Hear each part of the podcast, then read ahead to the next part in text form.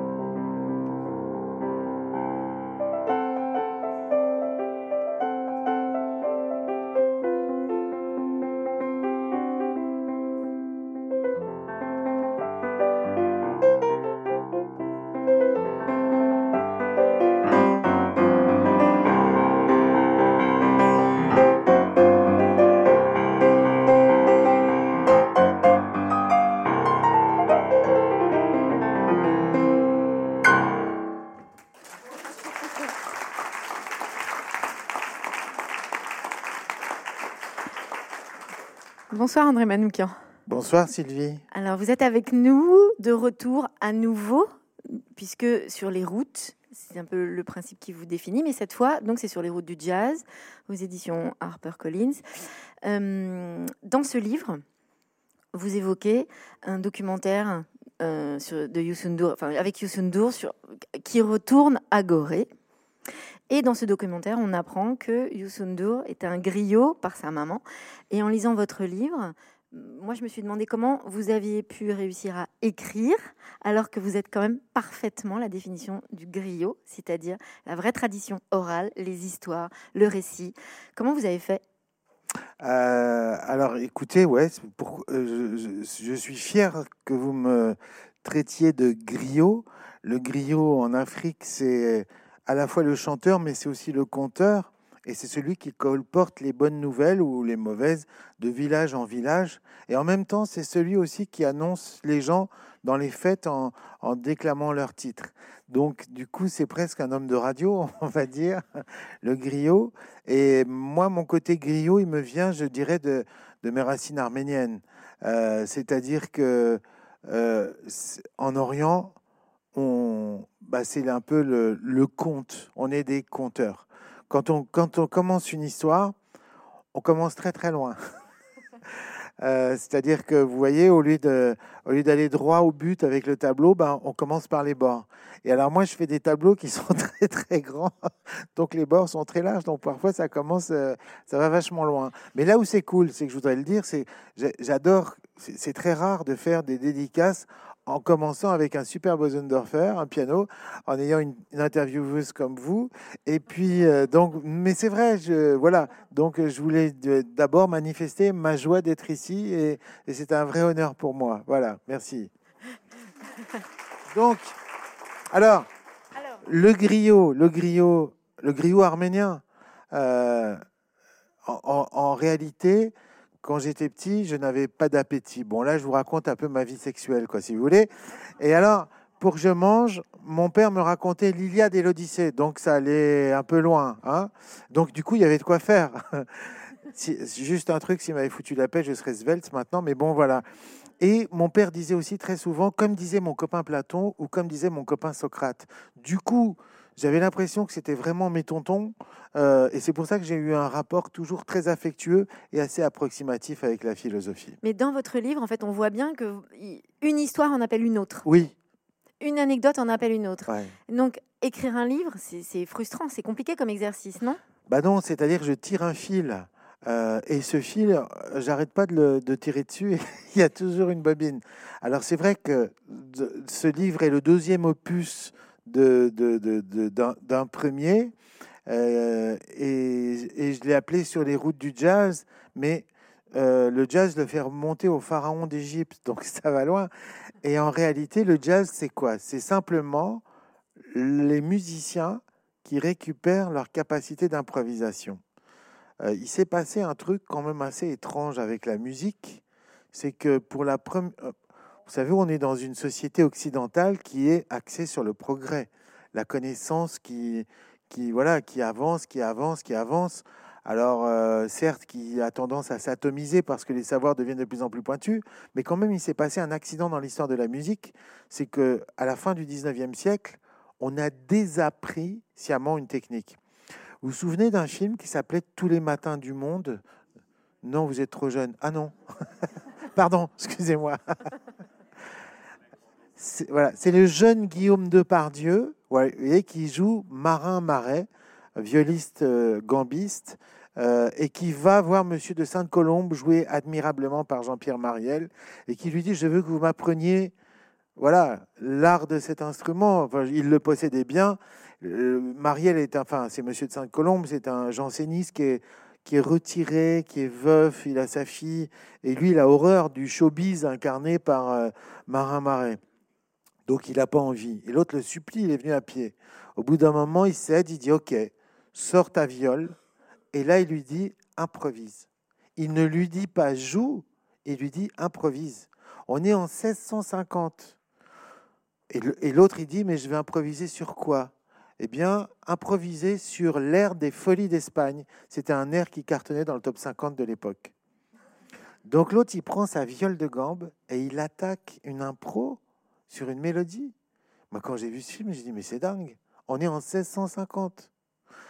Alors, en cherchant un petit peu, on s'aperçoit qu'en réalité, tous les grands compositeurs classiques étaient tous des improvisateurs. Bach improvisait. Un jour, il est convoqué par le roi Frédéric II, le roi de Prusse éclairé. euh, parce que dans l'orchestre du roi de Prusse, il y avait le fils de Bach, Carl Philippe Emmanuel, qui jouait. Et tous les jours, le roi allait voir Carl Philippe Emmanuel et lui disait, il savait bien que c'était le père, le génie, quand est-ce que ton père vient? Quand est-ce que ton père vient? L'autre, il avait la pression, il prend son téléphone, il envoie des SMS à son père, il dit, papa, s'il te plaît, déboule, j'en peux plus. Le vieux bac finit par débouler parce que deux jours de... Voilà. Et à peine sorti, il le prend, le roi se précipite sur lui et lui dit, regarde, c'était le premier piano forte. Auparavant, c'était des clavecins. Et M. Zilberstein, facteur de clavecin, a l'idée de remplacer. Alors, le clavecin, c'est, simplement un petit plectre comme ça qui va pincer chaque corde. C'est, pour ça que le son est un peu aigrelet, comme on fait avec une, guitare. Et M. Zilberstein a l'idée de mettre un petit marteau. Et du coup, le son va être le, son d'un clavecin, mais plus fort. Et Bach, il regarde ce nouvel instrument qui s'appelle le piano forte, qui est entre le clavecin et le piano, et il fait Waouh, il est bien ton nouveau synthé, dis donc. Mais c'est pas pour ça que le roi l'a fait venir. Le roi se targue d'être un compositeur. Il sort sa flûte et il dit Cher Jean-Sébastien, j'ai composé un thème, j'aimerais bien vous le soumettre. Et voilà ce que joue le roi Jean-Sébastien. Jusqu'ici, ça va. Arpège mineur avec sixte descendante. Mais maintenant, regardez ce qu'il joue. Mais qu'est-ce que c'est que ça Ça, c'est un chat qui marche sur un clavier. C'est une descente chromatique, on fait jamais ça. Ça, c'est le sergent Garcia qui se dégonfle quand il voit arriver Zoro.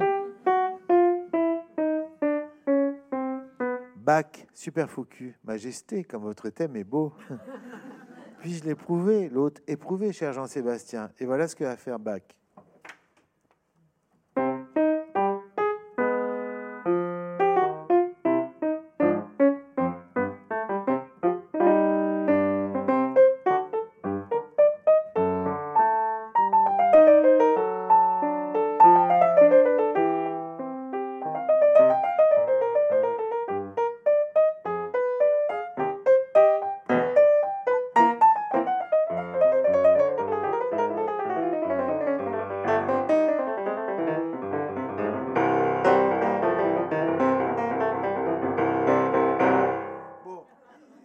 Fait ça à peu près. Il fait, pas, ouais. il fait pas exactement ça. Mais c'est ça. C'est peut-être pas emballé, emballé non plus comme Mais ça. il fait beaucoup plus difficile que ça en réalité. Il va improviser une fugue à quatre voix sur ce thème avec une descente de chromatique complètement impossible. Mais il va l'improviser.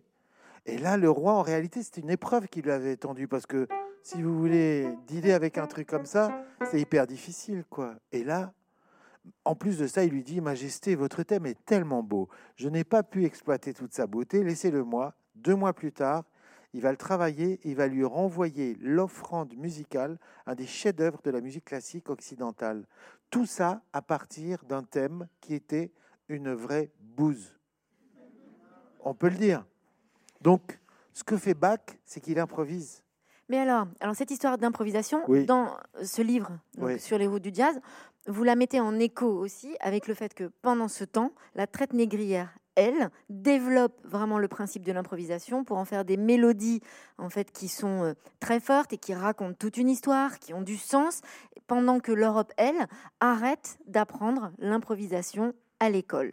Voilà, alors, donc, Bach improvisait, Mozart improvisait, Beethoven improvisait, il y avait des battles entre eux. La plus célèbre, c'est Liszt contre Thalberg ou Mozart contre Clémenti. Ça se passe à la cour euh, de Vienne avec l'empereur qui dit euh, bah, Vous avez gagné tous les deux. L'autre, il fait Jacques Martin, il comprenait rien à la musique. De toute façon, c'est pas grave. Les gens pariaient. On a retrouvé des, des carnets de Beethoven où, quand il apprend qu'il est sourd, il dit Je pourrais plus faire de battle. C'est avec ça qu'il gagnait beaucoup d'argent. Et tout d'un coup, alors, le problème qu'il y avait à l'époque, c'était qu'on ne jouait pas la musique des morts. Jean-Sébastien est oublié deux ans après qu'il soit mort. Plus personne ne le joue. C'était ringard. L'idée, c'était d'avancer. On ne jouait pas la musique des anciens. Et il a fallu que Mendelssohn, qui avait une tante qui lui a appris le piano, qui, cette même tante, était l'élève du dernier fils de Bach. Et elle lui transmet des partitions de Bach. Quand Mendelssohn il voit ça, on est en 1830, il fait Mais c'est quoi ce chef-d'œuvre? C'était euh, La Passion selon saint Matthieu. Il dit Mais on ne peut pas laisser ça, il faut le jouer. Donc il fait un raout pas possible. Euh, Il y a 1000 personnes qui sont là à la Zing Academy, c'est pas la Starac, mais c'est presque, à Berlin. L'empereur est là et on découvre la musique de Bach. Si vous rentrez chez vous ce soir et que vous écoutez la Passion selon Saint Matthieu, vous prenez un bon petit verre de, bah ouais, de Bordeaux ici, hein, on va dire, même deux, un peu de cognac, vous mettez ça avec un casque, vous partez dans l'espace. C'est la musique la plus cosmique qui soit. Donc les gens disent mais qu'est-ce que c'est que ces chefs-d'œuvre? Donc il y avait des chefs-d'œuvre dans le passé. Donc on va aller chercher la musique des anciens. Donc on envoie des gens aller chercher les partitions et on les compile. Donc on s'aperçoit qu'on a un patrimoine, mais on va les mettre où ces partitions? Eh bien on va les mettre dans nos écoles de musique. Ah ben nos écoles de musique, du coup on va les appeler des conservatoires. Ah c'est pour ça qu'on les appelle des conservatoires. Moi, je me demandais, mais qu'est-ce qu'on va mettre en conserve? C'était ça. soit dit en passant, ceux qui font ça à la fin du 19e, ce sont des messieurs avec des grosses moustaches. Dès qu'une partition est signée par une femme, ils enlèvent le prénom de la femme. Et ils l'attribuent soit au frère, soit au mari. Les femmes sont effacées. La grande sœur de Mozart était une géniale compositrice. On n'a pas une seule partition d'elle. Bref, donc tout d'un coup, on se dit, il y a des chefs-d'œuvre dans le passé. Donc les musiciens, vous n'avez plus besoin d'apprendre l'improvisation, vous n'avez plus besoin de vous exprimer vous. Vous êtes là, on va travailler l'interprétation. Vous allez servir les grands génies qui, qui, qui sont au-dessus de nous. Et on leur enlève la moitié du cerveau. Le pire, c'est qu'on va faire la même chose à l'école. En même temps, on va cesser d'apprendre la rhétorique à l'école. C'était quoi la rhétorique? C'était l'art de s'exprimer on va dire la même chose, on va dire, il y a la littérature, il y a des grands génies, vous, vous êtes là maintenant pour apprendre les grands génies, mais ce n'est pas la peine de vous exprimer. Il y a une espèce de volonté comme ça de... de c'est le début de la starification. Quoi. On va mettre le compositeur tout en haut d'une pyramide. C'est le, voilà, les fameux chefs d'orchestre qui viennent et tout ça. Et puis les musiciens deviennent bah, les, les, prolétaires de base. Quoi. Ils sont là juste pour exprimer les grands génies. La musique elle n'aime pas qu'on l'enferme. Chaque fois qu'on essaie de la restreindre, c'est comme de l'eau, c'est plus fort que le rocher. Elle va traverser l'Atlantique et elle va devenir le jazz. Et c'est par des enfants d'esclaves qu'on va retrouver la liberté de pouvoir dialoguer avec son instrument. C'est cher payé quand même. Dans ce livre, vous expliquez aussi ce qu'est la note bleue. Mmh qui est finalement la transformation d'une de, souffrance, des malheurs, pour en faire quoi une, mélodie qui va, autant que faire se peut, consoler? Alors là, la note bleue, je connais parce que moi, d'origine arménienne, si vous voulez, euh, issu d'un peuple qui a beaucoup souffert.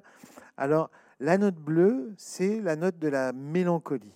C'est une note. Alors, on va revenir un tout petit peu en arrière. En Occident, nous avons deux gammes pour exprimer nos sentiments. La gamme majeure, quand on est gay, vous pouvez tous la chanter. Do.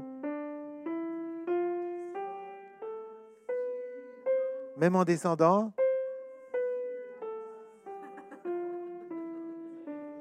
C'est génial. Et, eh, et comme d'habitude, on n'entend que les voix des filles. Les garçons, allez dans les chorales. Je vous jure, il y a, dans les chorales, il y a neuf femmes pour un mec déjà. C'est là-bas qu'il faut aller draguer et ça soulage le chef de chorale. Bref, cette gamme qu'on connaît tous, elle exprime la joie. Maintenant, on a une deuxième gamme, la gamme mineure, pour exprimer la tristesse. Vous voyez la différence? C'est juste un, une, une tierce diminuée d'un demi-ton. Je passe de la joie à la tristesse en un demi-ton. Minimum d'effort, maximum d'effet. Je joue un thème joyeux en majeur. Je joue le même thème en mineur. Oh, vous avez vu Beethoven, quand il s'est fait larguer, il a fait.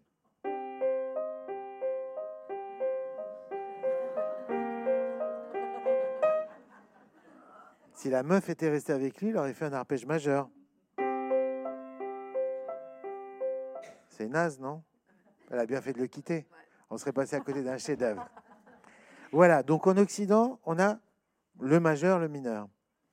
En Orient, ça commence déjà, un peu la note bleue là-bas. On mélange le mineur et le majeur. Déjà, on n'a pas deux modes pour exprimer nos sentiments. On en a combien? Plus 50 c'est pour ça que c'est le bordel là-bas. 50 nuances de grec. Mais plus qu'en avoir 50, on mélange le mineur et le majeur. Pour aller du Do au Mi, au lieu de passer par le Ré, on passe par le Ré bémol. Là, je suis super mineur, ça va pas du tout, ça va pas, ça va pas. Oh, mais qu'est-ce que ça fait du bien quand ça va pas? C'est ouais, la, mélancolie, le spleen, la, jouissance de ça.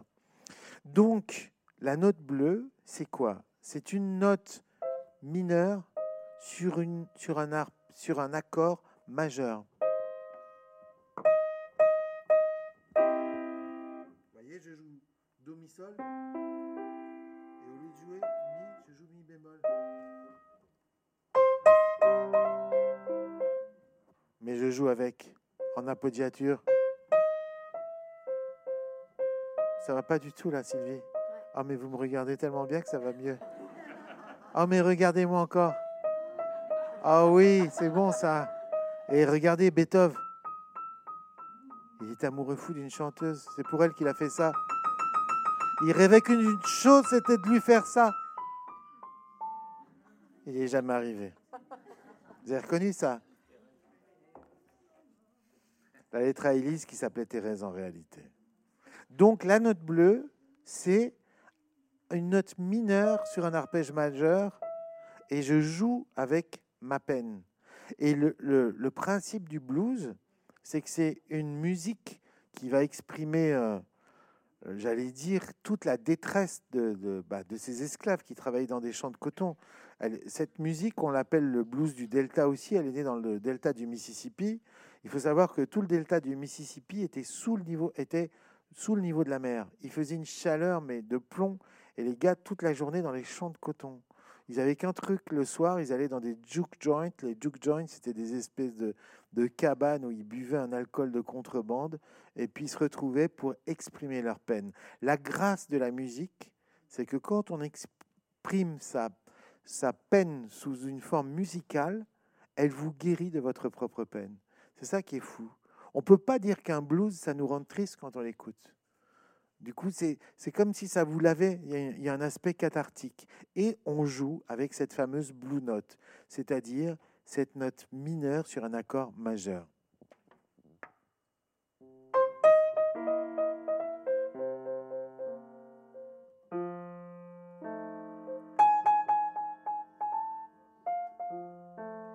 J'insiste un peu.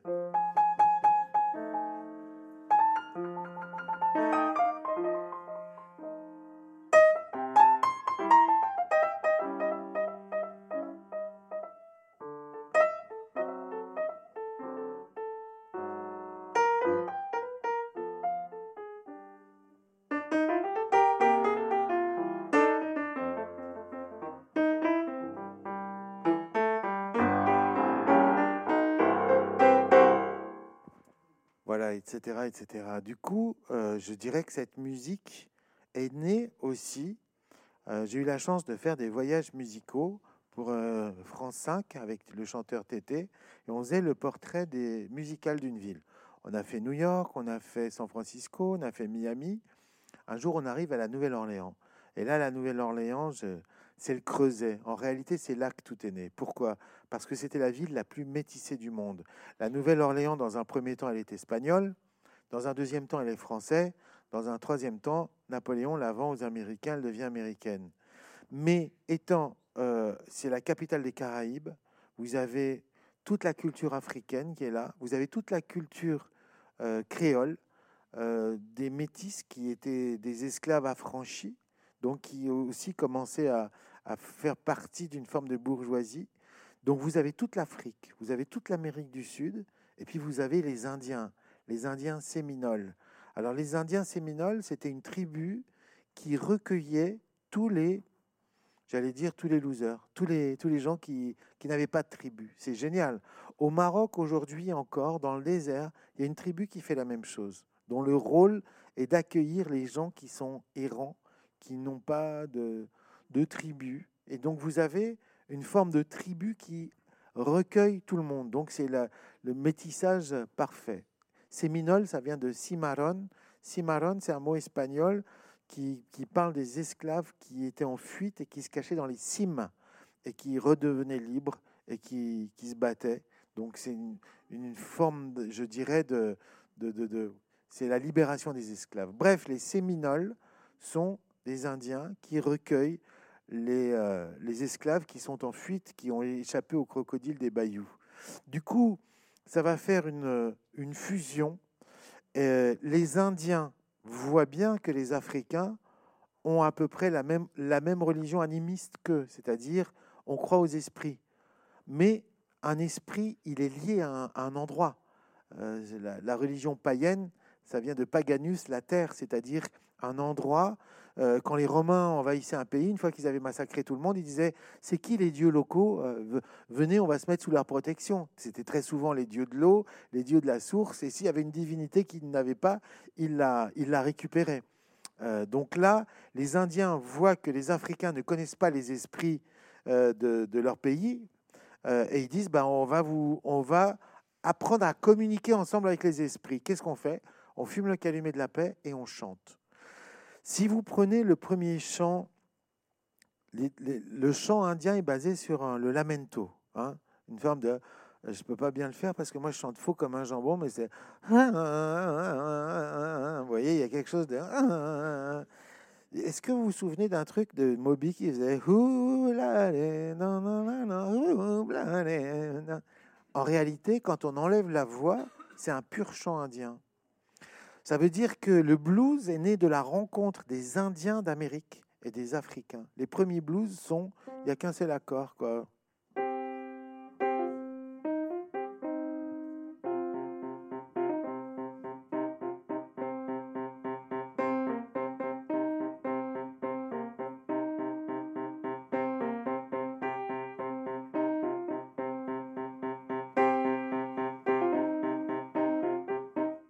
Chant indien chanté par des Africains. Le, finalement, le blues est la rencontre de ces deux peuples qui vont être, euh, voilà, deux peuples génocidés de, voilà, d'Amérique, mais qui vont créer une des musiques qui va être à la racine de toutes les musiques populaires du XXe siècle. Mais c'est ça qu'on apprend aussi dans votre livre, c'est finalement, euh, vous remettez au centre euh, d'abord les points, le point de départ, le sacré, ce qui unit, c'est-à-dire une forme de vocabulaire commun. Plus les esclaves sont séparés les familles sont séparées, les tribus sont séparées, plus eh ben, finalement c'est par le son et la musique qui vont chercher à recréer, unir. En fait, c'est une histoire d'écoute aussi, puisque finalement on se rend compte que ce qui va continuer euh, au fur et à mesure du temps de rester sur les jazzmen aujourd'hui qui improvisent ensemble, c'est toujours l'écoute de l'autre. Donc c'est un principe qui continue de s'entendre quand on veut faire taire. Il y a quelque chose de cet ordre-là dans votre livre. Exactement. C'est-à-dire que tout à l'heure, je disais que quand on a cessé d'apprendre l'improvisation aux musiciens, moi, sur ma route, parfois, je croise, euh, je vais dans des festivals de piano, il y a des pianistes classiques. Moi, je suis là pour venir faire du jazz. Parfois, on nous dit, bah, bah allez-y, euh, on partage la scène même. Et puis, jouer un petit truc à. Et là, j'étais avec un très grand pianiste classique que je ne nommerai pas. Il me dit, mais je suis incapable de faire une improvisation sur Au clair de la lune, ce qui n'est pas normal, puisque lui, les artistes qu'il joue, savaient improviser. On a, dans les, on a étudié le cerveau d'un pianiste qui joue Chopin par cœur. Ça mobilise la zone gauche du cerveau, c'est la zone de la lecture et de la mémoire. On a analysé le cerveau d'un pianiste de jazz qui improvise, c'est le lobe préfrontal zone de la représentation en trois dimensions, et le cerveau droit, la zone des mathématiques. Parce qu'un pianiste qui improvise, il est tout le temps en train de calculer c'est quoi l'accord qui vient après pour que je l'anticipe. Donc il a une représentation comme ça en 3D de son chemin et ensuite il est, en, il est quasiment dans des algorithmes. C'est ça le principe de l'improvisation. C'est pour ça que tous les jazzmen adorent Jean-Sébastien Bach, parce que c'est une musique d'algorithme. Or, un musicien a besoin de tout son cerveau pour travailler. Donc c'est vraiment qu'on a séparé. Vous savez comme on dit séparé, en grec? On dit diaboline. Le diable, ça vient de ça.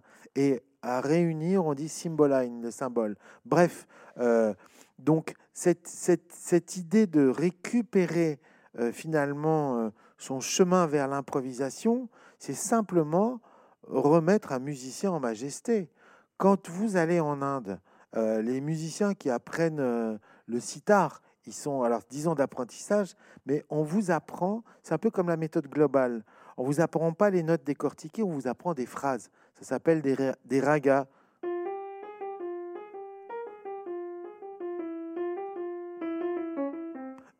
Donc, c'est des bouts de phrases et on vous en apprend mille. Donc, avec des bouts de phrases, ensuite, les musiciens savent parfaitement bah, utiliser ça pour s'exprimer. Mais c'est aussi pour dialoguer, puisque vous faites, Exactement. dans votre livre, vous faites un parallèle quand même euh, presque continu avec la religion. Enfin, et c'est très présent. Vous évoquez beaucoup de choses. Et quelque part, on, ben, évidemment, on pense à la communion d'un concert. Euh, ça, vous le mettez aussi en écho avec le fait que vous dites que finalement, la musique, le son vibre et a besoin d'espace.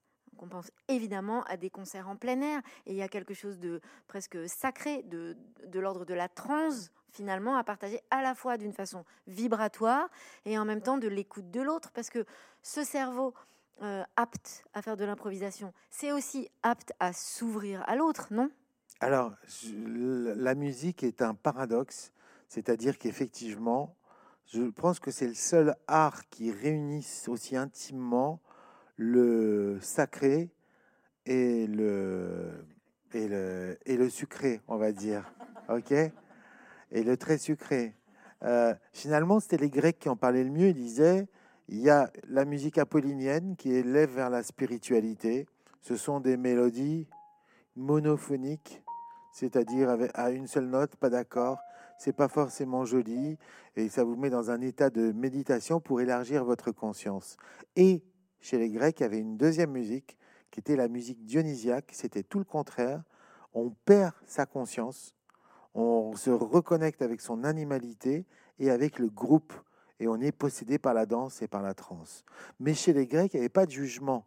Avec la musique apollinienne, c'est bien, et la musique dionysiaque, c'est pas bien, puisque euh, il concevait qu'un homme avait envie d'écouter Bach, et puis après, il avait envie de chanter Tata Yo-Yo au mariage de, de, voilà, de, la cousine Jeannette, par exemple, vous voyez, bah, c'est le même, on a bien le droit. Le problème, c'est que c'est Platon déjà qui a commencé à dire finalement la musique euh, apollinienne, c'est beaucoup mieux que la musique dionysiaque. Lui, il n'était pas très sympa, Platon. Hein. Il voulait exclure les poètes et les artistes de sa cité idéale en disant ça ramollit les hommes. Je t'en foutrais, moi.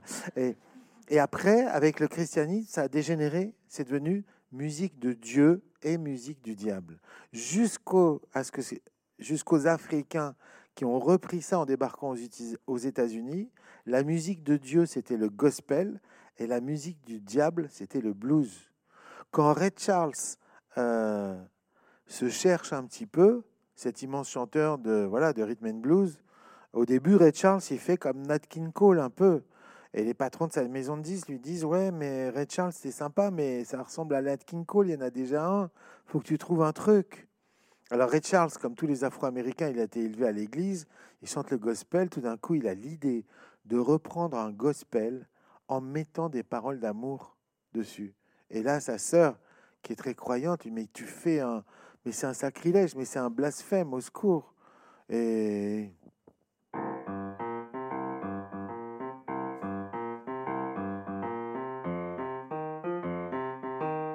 Là, ou alors Hit the Road Jack, c'est carrément euh, une meuf qui dit à son mec qu'il a trompé, dégage, euh, ou sinon je t'arrache les. Enfin bref, donc, mais sur une base de musique qui était de la trance du gospel. Donc vous avez dans la musique, vous me dites que je parle beaucoup de religion, effectivement, la religion, elle est à la base de la musique. Euh, dans les sociétés premières, avant, on disait dans les sociétés primitives, maintenant on dit dans les sociétés premières. En gros, dans les premières sociétés humaines, quand l'homme commence à s'agréger en tribus, euh, euh, voilà, qu'on son Cro-Magnon, appelons-le comme vous voulez, ou Homo sapiens, euh, le sorcier est le musicien. La musique, c'est pour communiquer avec les esprits.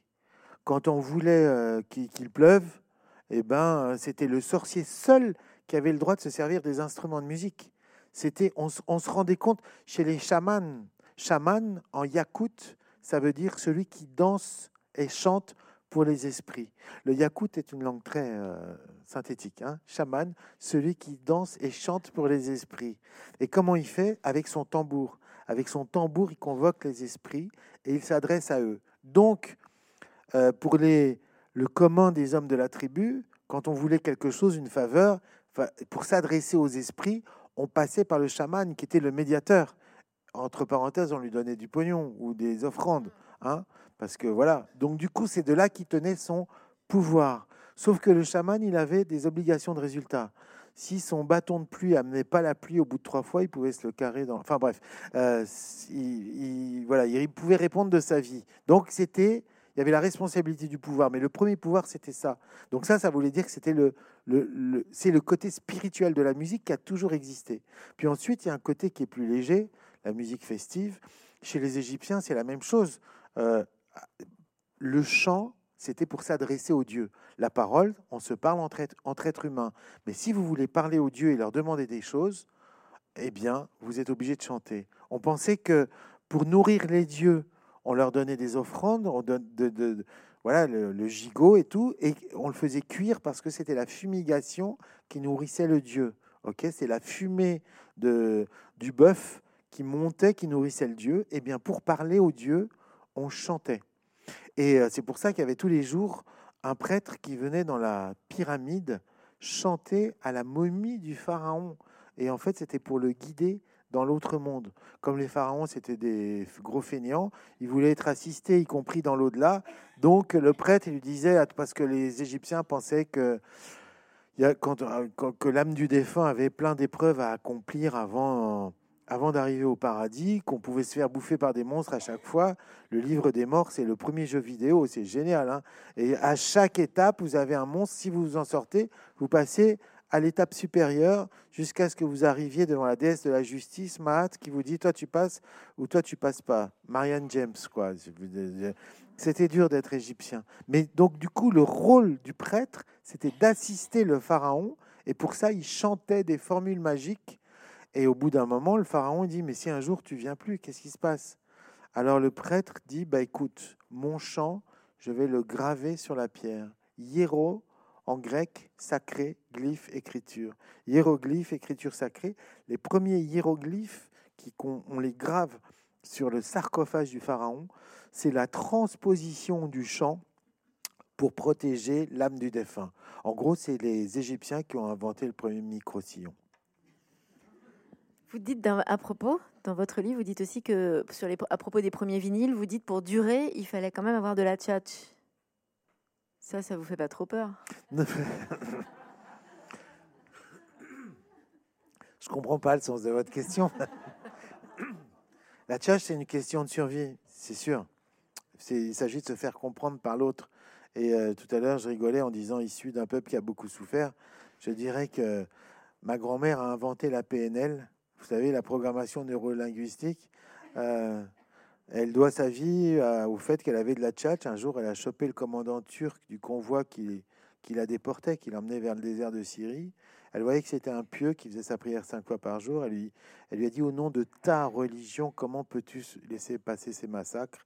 Du coup, elle a remué dans sa logique à lui. Et du coup, il lui a dit Écoute, tant que je serai commandant de ce convoi, tu seras sous ma protection. Donc, c'est une histoire de survie d'avoir la tchatch à un moment donné. Si ma grand-mère n'avait pas la tchatch, je ne serais pas là aujourd'hui. Oui, allez-y. pour la grand-mère. Dans votre livre, pour rester comme sur cette histoire de religion, vous... Ah, pardon, et la tchatch, c'est Sherazade, c'est exactement la même chose. Et l'histoire, il va falloir qu'elle dure, euh, voilà. Sinon, si elle a plus de tchatch, elle se fait couper la tête. Le charmeur de serpent, c'est pareil. S'il s'arrête de jouer, le serpent, il le mord. C'est pour ça qu'il fait ça pendant des heures. Et moi, si je m'arrête de jouer, la chanteuse, elle me mange. Pardon, excusez-moi Sylvie, je m'égare. C'est le côté euh, dionysiaque qui reprend de, enfin, le dessus parfois. C'est ça. Je vais essayer d'être apollinaire avec vous au moins. Quand on lit votre livre, il y a une sorte de rythme hein, sur les anecdotes clac, ça va vite. C'est des anecdotes, c'est des chapitres courts, c'est rythmé. Toute votre vie, quand vous pensez, quand vous vivez tous les jours, vous rencontrez des gens, c'est en musique? Waouh euh, C'est vrai que la musique, elle est tout le temps dans la tête. Et c'est vrai que euh, le coup du rythme aussi, c'est pour... Euh, alors, c'est parce que, comme vous avez remarqué que je fais des phrases un peu longues, à la télévision et à la radio, on me fait genre c'est trop long, c'est trop long. Donc j'essaye d'être concis. Et là aussi, il y a une espèce d'urgence parce que voilà, si, si vous diluez trop au bout d'un moment, je pense que là, alors là où je suis d'accord avec vous, c'est qu'en réalité, à la base, euh, je crois que j'ai essayé de développer l'écriture comme une musique. Et j'ai le sens de ça. Enfin, c'est un sens, euh, je dirais, instinctif. Euh, et c'est pour ça que ce que j'aime le plus au monde dans la littérature, c'est les gens qui ont du style. C'est Céline qui disait, les écrivains, il y en a des centaines par siècle. Au XXe siècle, des gars qui avaient du style, il y en avait deux, Proust et moi. j'aime beaucoup cette phrase. Et j'aime beaucoup les écrivains qui ont du style. Il y a un écrivain que j'adore, il s'appelle Laurent Godet. Il fait des phrases très courtes comme ça. Pour dire il faisait chaud, il dit c'était l'heure où le soleil fendait les pierres. Waouh Il y a une action, c'est dynamique quoi. Ça, je suis voilà, je suis en admiration devant devant ces écrivains-là, pour moi, ça, c'est de la musique. Parce que la musique, c'est aussi le, le, le, le, sens de la métaphore. Et la métaphore, c'est aussi un truc instinctif qui, qui, qui, qui, vous fait comprendre. J'ai commencé à développer le sens de la métaphore quand je me suis retrouvé jury à la Nouvelle Star. Devant moi, j'avais des gosses qui avaient attendu pendant 10 heures, qui voulaient débriefer musicalement. Pour eux, c'était une question de hyper importante qui était là. Si vous employez des termes trop techniques, ils vous pichent pas. Et puis en plus, on était filmé à la télé. Il s'agissait que les spectateurs comprennent aussi. Je n'allais pas dire ton si bémol, il était un petit peu bas. Par contre, tu disais voilà, quand j'ai entendu euh, ton vibrato sur ton si bémol, ça m'a fait transpirer la moustache. Et là, les gens ils comprennent que c'était bien. Parfois, ils me demandent mais ça veut dire que c'était bien? Oui, oui, c'était bien. Bon, maintenant, vous n'avez pas répondu à ma question. Ah non Et dans, ce, dans votre livre, vous dites, vous citez le gospel et vous dites, par exemple, en fait, c'est des purs sanglots. Alors moi, je me suis demandé, euh, est-ce que vous avez des musiques euh, qui reviennent, qui sont instinctives, justement, si vous pensez en musique dans votre journée? Est-ce qu'il y a des musiques quand vous êtes très triste qui vous consolent? Est-ce qu'il y a des musiques quand vous êtes très en colère qui vous défoulent? Est-ce que, finalement, est-ce que vous avez euh, un petit dictionnaire d'urgence émotionnelle Alors, je, le problème que j'ai, c'est qu'étant musicien, je peux pas écouter autant de musique que je voudrais.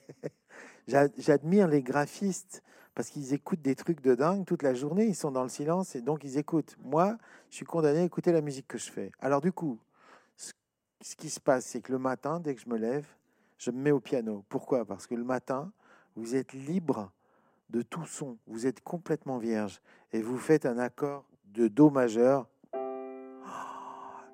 ces trois notes et vous dites Waouh, qu'est-ce qu'il est beau cet accord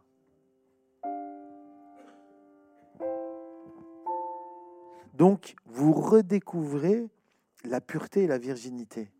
Par, contre, le soir, vous êtes farci de, musique dans tous les sens, vous êtes plutôt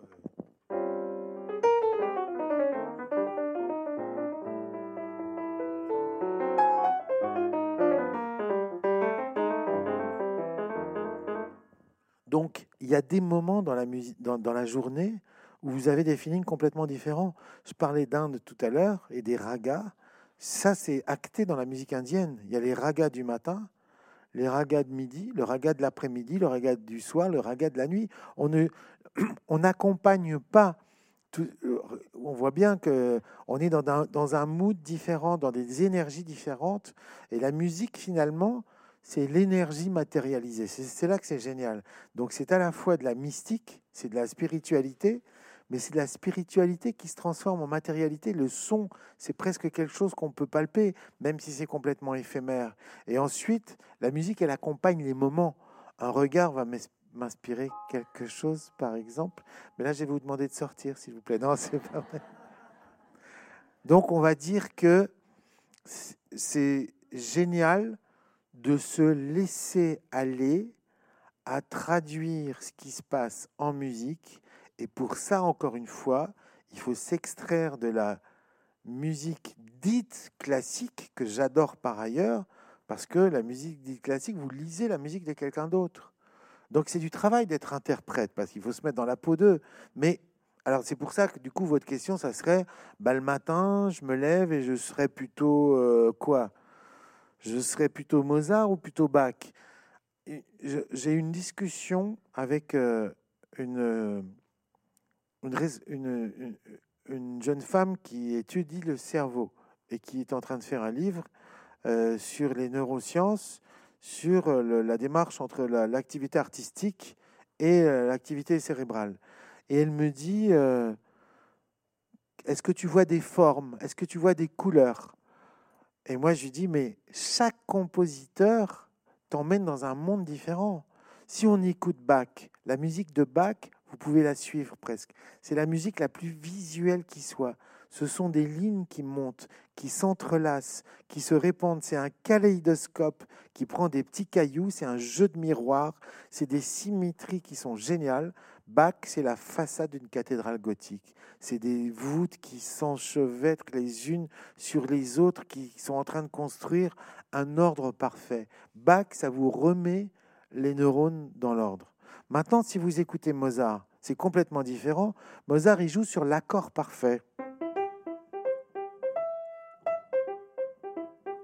Ça, c'est quoi? C'est l'accord de Do majeur.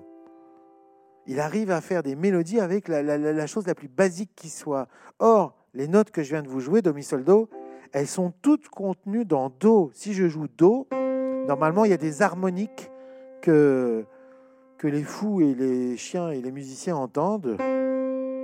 La première harmonique, c'est celle-ci. La deuxième, la troisième, la quatrième. C'est-à-dire que Bach, euh, pardon, Mozart restitue l'harmonie du monde. C'est pour ça que c'est génial d'écouter Mozart quand on est dans la nature, parce que tout d'un coup, on a l'impression que tout ça a un sens. Maintenant, si vous écoutez Beethoven, Beethoven, c'est le premier qui parle de sa douleur à lui.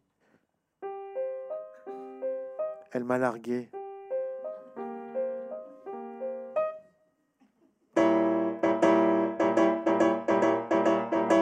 j'ai mal au cul. Ça, c'est, on, l'entend, sa souffrance. C'est le premier qui parle de lui. Donc, qui va introduire les romantiques. Et puis après, du coup, ça dégénère avec Chopin et tout ça. C'est Ah, je souffre, qu'est-ce que c'est bon, etc. Donc, chaque musicien vous emmène dans des chemins différents.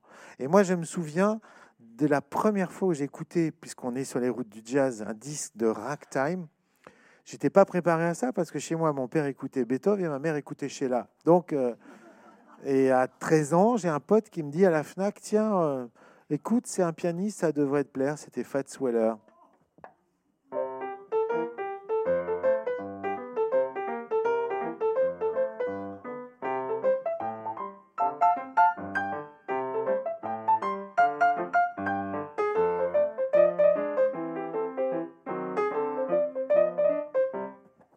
Fois que j'ai écouté ça, j'ai dit, mais c'est, on dirait Jean-Sébastien Bach, mais avec du rythme, parce qu'on a les septièmes. Et ça, ça, m'a tellement ému, j'ai dit, mais c'est ça ma musique en réalité. Et en plus de ça, je vais vous faire un scoop, Sylvie. Le jazz, on pense qu'il est né dans les maisons de joie de la Nouvelle-Orléans en 1900. Et l'autre jour, je me suis dit, tu vas à la librairie Mola. Là-bas, il y a des érudits. Ça serait peut-être bien que tu révises tes sources. Eh bien, figurez-vous que j'ai fait cette découverte. Le jazz n'est pas né dans les maisons de joie de la Nouvelle-Orléans en 1900. Le jazz est né plus d'un siècle auparavant, chez nous, en France, Paris. 28 juillet 1794, place de la Concorde. Qu'est-ce qui se passe le 28 juillet 1794, place de la Concorde Il n'y a pas deux ou trois profs d'histoire à la retraite qui écoutent France Inter ici? Il y a une guillotine et on coupe la tête à... Qui a dit Robespierre?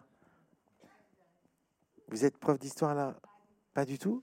Vous êtes, vous êtes dans quoi? Vous êtes chanteuse Et là, vous allez me dire, mais c'est quoi la, c'est quoi? Ben, Je vois bien. Alors là, vous allez me poser la question, c'est quoi le rapport entre l'exécution de Robespierre et la naissance du jazz? Allez-y. Non, posez-moi la question. Quelle bonne question, mademoiselle. Incroyable. Bah, il y en a un qui est évident. En exécutant, Robespierre, on met fin à la terreur. Les Parisiens étaient chez eux, confinés, morts de trouille, comme nous, pendant le confinement. Et tout d'un coup, dès le lendemain, ils sont libérés, délivrés, pris d'une frénésie sexuelle, comme nous. Enfin, vous, je sais pas, mais moi. Et ils vont investir, la jeunesse va investir euh, le jardin des Tuileries, qui est juste à côté de la place de la Concorde, elle va inventer une danse de déglingo pour évacuer toutes ces horreurs qu'ils ont vues. Les garçons s'habillent comme des bagnards. Ils remontent leurs cheveux en arrière pour faire ce que la guillotine faisait. les filles se mettent en chemise de condamné, et c'est là qu'elles inventent le bijou, le collier ras-le-cou, pour symboliser ce que faisait la guillotine. Exactement. Madame de Récamier, ensuite, chez Bonaparte, ça va être la mode. Et ils vont danser, ils vont inventer une danse basée sur des parades nuptiales animales, sur une musique qui fait ça.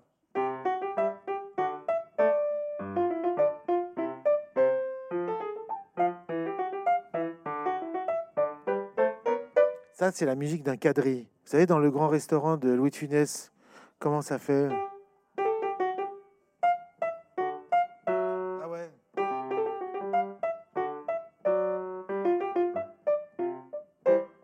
Quand ils font la, voilà, fameuse danse du quadrille.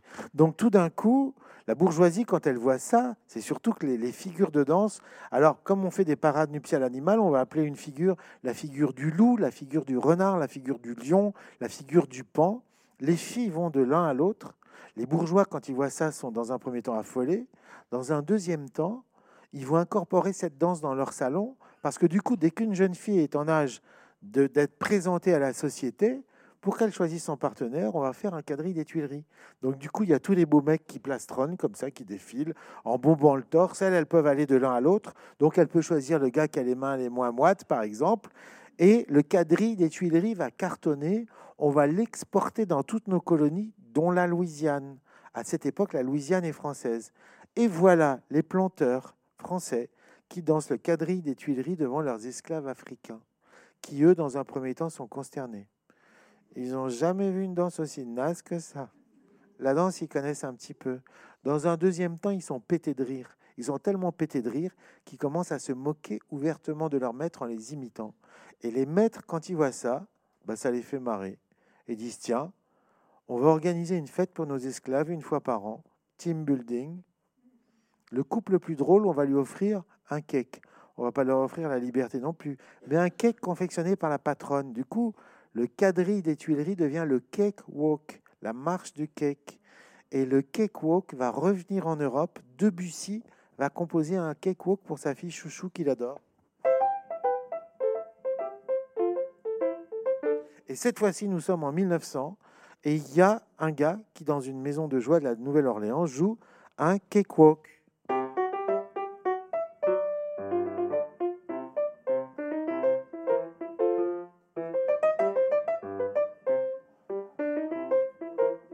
Vous avez reconnu?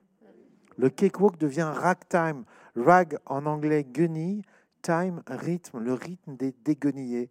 Et le ragtime va donner le jazz. Moralité, mesdames et messieurs, le jazz est une invention française.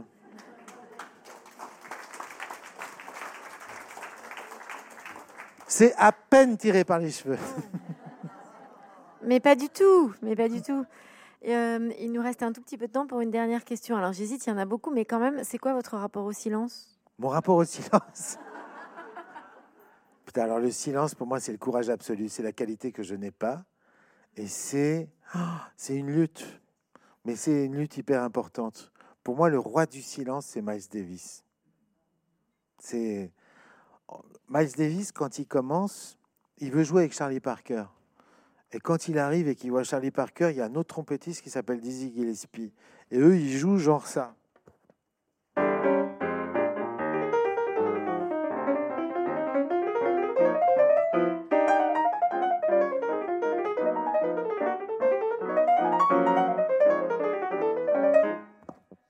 L'autre, il voit ça, il dit, mais je vais pas, je vais jamais y arriver à jouer aussi vite que ça, quoi. C'est, même pas ça. C'est pas, je vais pas arriver à jouer aussi vite. C'est, je vais pas arriver à jouer plus vite. Donc, qu'est-ce qui lui reste? Il a l'idée géniale de faire tout le contraire, c'est-à-dire de jouer le silence.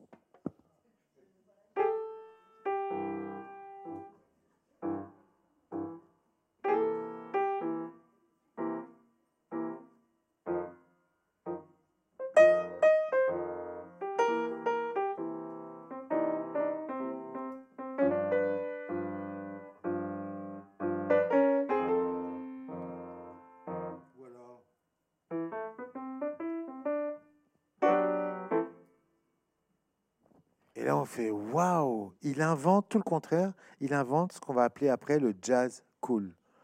Mais il faut avoir des cojones comme ça pour jouer Le silence. Parce que, et c'est le, c'est votre question, c'est dingue. Vous faites de la psychanalyse, non? Parce que vous n'avez pas un divan? Enfin bref. Non, on a Euh, un piano. Ouais, voilà, voilà, c'est ça. Ça C'est se pas tient, mal, hein, c'est pas mal aussi, ça se tient. C'est le, c'est l'acte musical le plus courageux parce que, comme dit l'autre, dans, euh, bah, dans la musique de Mozart, le silence est encore de la musique. On, ça vous permet de. Moi, je, me, sais que quand j'arrive et que je veux, quand on veut se bouffer, qu'est-ce qu'on fait? On montre comment on joue vite et tout. Il faut lutter et se laisser aller pour oser, je dirais, faire des silences et pour euh, proposer, je dirais, ça aux gens qui vous écoutent. Donc ça veut dire qu'il faut faire comme si on était tout seul avec son instrument. Ils sont là. Il faut que cette tension se transforme en laisser aller.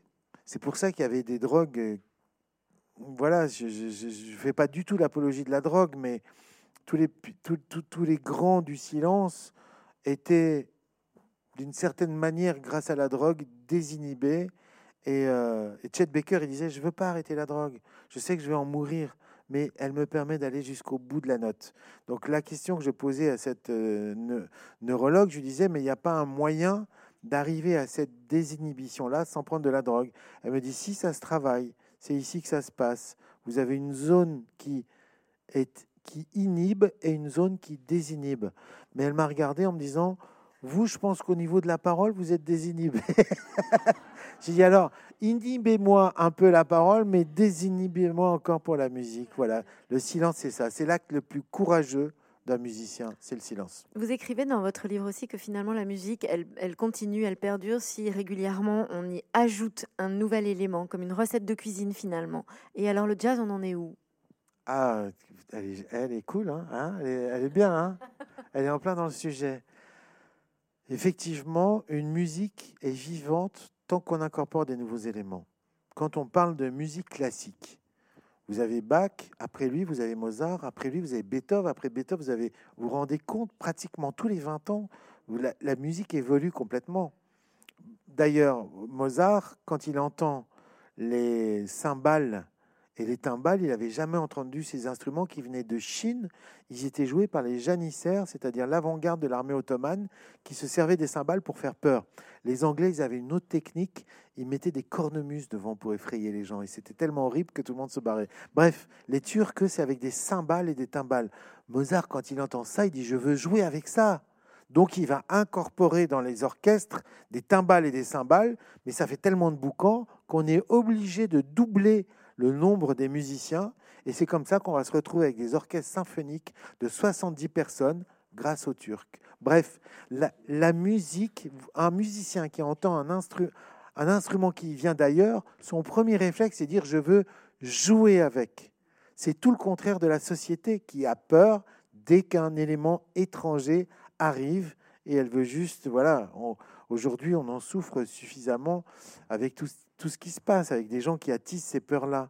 Mais ce qui est formidable avec la musique, c'est tout le contraire. Ça nous permet, on dit que c'est un langage universel.